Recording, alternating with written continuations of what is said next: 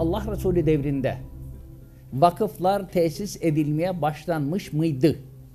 Her birinin ayrı, her birinin ayrı güzel hikayesi olan nice vakıfla ilgili hatıralar var. Bunlardan birincisi herhalde Roma kuyusu olsa gerektir. Roma kuyusu Medine-i Münevvere'dedir. Mescid-i Nebi'nin batısındadır. Hafifçe batıdan kuzeybatıya kayar. Yaklaşık olarak Mescid-i Nebi'ye 5 kilometre uzaklıktadır.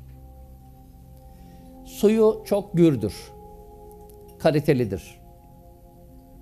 Medine-i Münevvere'de sular kesildiği zaman bile suyu kesilmeyen bir kuyudur. Yani kıtlıkta bile suyu olan bir kuyudur. Suyu yüzeye çok yakındır. Arada bir bilgi daha vereyim. Halen bu kuyudan su çıkıyor. Hanın çevresinde çok güzel yaklaşık şöyle böyle herhalde 100 dönümü bulan bir arazi var. Bu araziyi sulamaya devam ediyor. Çevresinde hurmalıklar var.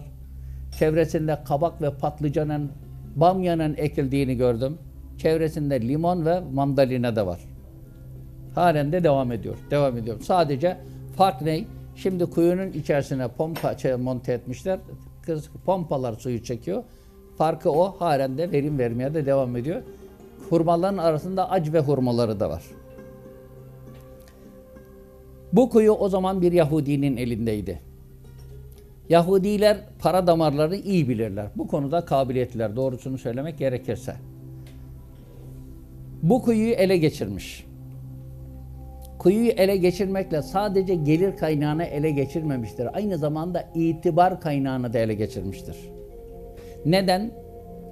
Medine'de yağmurlar kesildiği, damlalar düşmediği ve kuyulardan suların çekildiği günlerde insanlar gelerek bu kuyudan parayla su satın alıyorlar. Bu sayede dünyanın kazancını elde ediyor. Ama bir şey daha, kimse onun aleyhine konuşamıyor. Neden? Çünkü gün gelip ona muhtaç olabilirler. Bugünkü Amerika gibi. Basın yayını elinde tutan Yahudiler gibi. Kimseye aleyhte konuşturtmuyorlar. Böylece yıllar devam ederken Medine'ye Müslümanlar gelmeye başlıyor. Yahudilerin birçok tezgahı Müslümanların gelişiyle bozulmuştur. Evs ve Hazreç Medine'nin güçlü iki kabilesidir. Yahudilerden daha güçlüdürler. Ama Yahudiler o iki kabileyi birbirine düşürmüşlerdir. Dolayısıyla ikisi karşı karşıya düşman olunca Yahudiler üst konuma geçmişlerdir. Böyle bir atmosfer gelen İslam kardeşliğiyle ve bu Evs ve Hazreç'i yeniden mümin iman kardeşliğine biriktirmeye başlayınca yılların çilesini taşıyarak sabır ve sebatın en güzel örneklerini sergileyen muhacirler de buraya gelince Müslümanlar öne geçmişlerdir. Yahudiler ikinci plana düşmüşlerdir ve sıkıntı onların aleyhine büyüyor. Bu çerçevenin içerisinde Yahudiler açık olarak ifade etmeseler de gizli gizli hem haset damarları kabarmıştır hem de düşmanlıkları. Bu Yahudi de öyle. Müslümanları istemiyor ama önleyemiyor da. Ancak Medine'de yağmurlar tamamen kesildiği, birer ikişer kuyular su vermemeye başladığı zamanlarda insanlar akın akın oraya geliyorlar. Oradan su götürüyorlar. Düşünün 5 kilometre mesafe geliyorsunuz. Taşıyacak su bulunca seviniyorsunuz. Ya kendiniz taşıyorsunuz ya hayvanınıza yüklüyorsunuz. Alabildiğiniz kadar su götürüyorsunuz. Buna da seviniyorsunuz. Pekala buna da parayla alıyorsunuz. Bu su da size verilmezse ne olacak? Bunun öbür türlü bir çaresi de yok kolay kolay. Ne yapacaksınız bu sefer? Müşrik olan insanlardan, akrabaların nazınızın geçtiğinden su rica edeceksiniz. O oradan alacak, o size verecek. Nasıl bir hale düşüreceğini iyi hesap ediniz. Bu alçak da ne zaman bu duruma düşülse cıngar çıkartmanın bir yolunu buluyor ve Müslümanlara tam bugün yapıldığı gibi su ambargosu koyuyor. Yine Medine'de sular kesilmiştir. İnsanlar oraya gitmeye başlamışlardır. Bu Yahudi yine cıngarı çıkartmıştır ve Müslümanlara su vermeyeceğini ilan etmiştir. Peygamber Efendimiz Mescid-i Nebi'dedir. Bir sahabi gelerek ya Resulallah bu adam gene cıngar çıkarttı.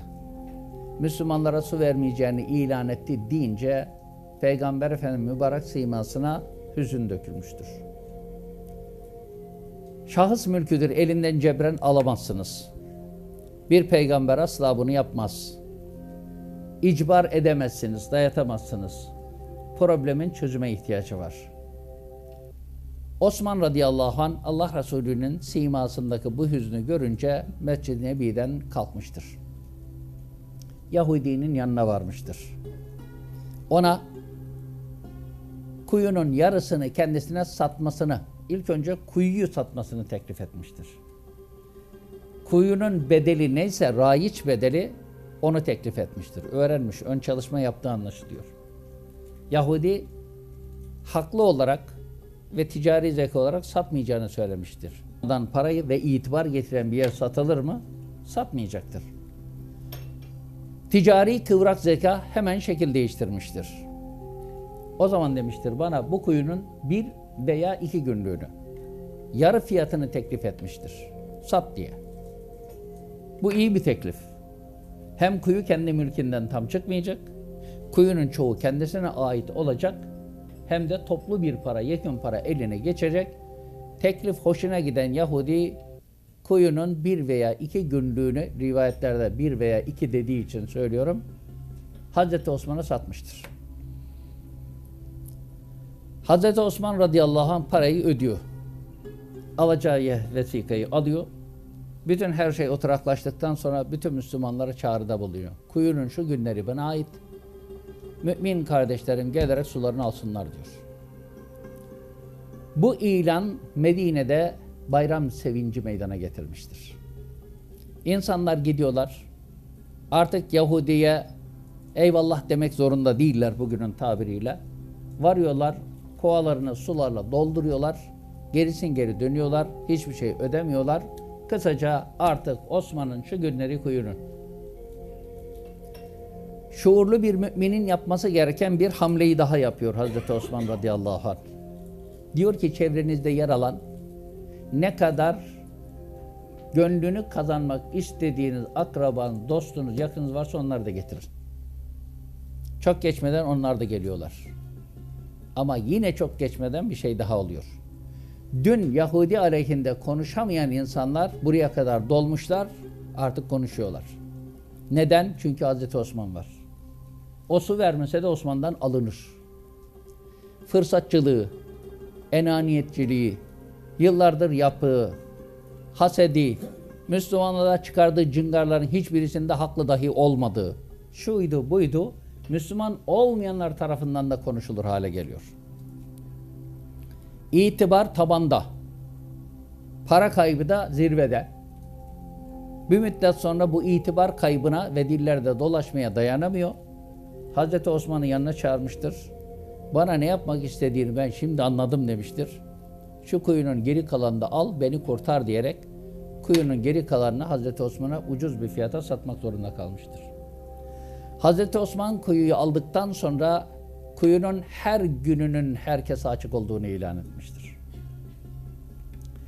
Daha önceden de bir Müslümanın tavrı bir Yahudinin tavrı. İkisi kıyaslanmaya başlamıştır. Müslümanlar böyle insanlardır. Diğer fırsatçılar, dünyalıkçılar böyle insanlardır diye. Müslümanların itibarını yükseltirken karşıda yer alanların itibarını düşüren bir tavır olmuştur.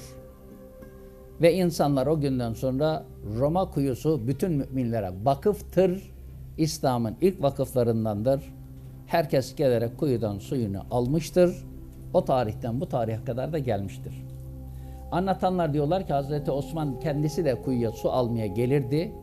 Kimsenin kendisine buyurun demesine izin vermezdi. Yani insanların önüne geçmezdi. Kendi sırası gelince kendi kuvalarını, kapları da kendisi doldururdu derler.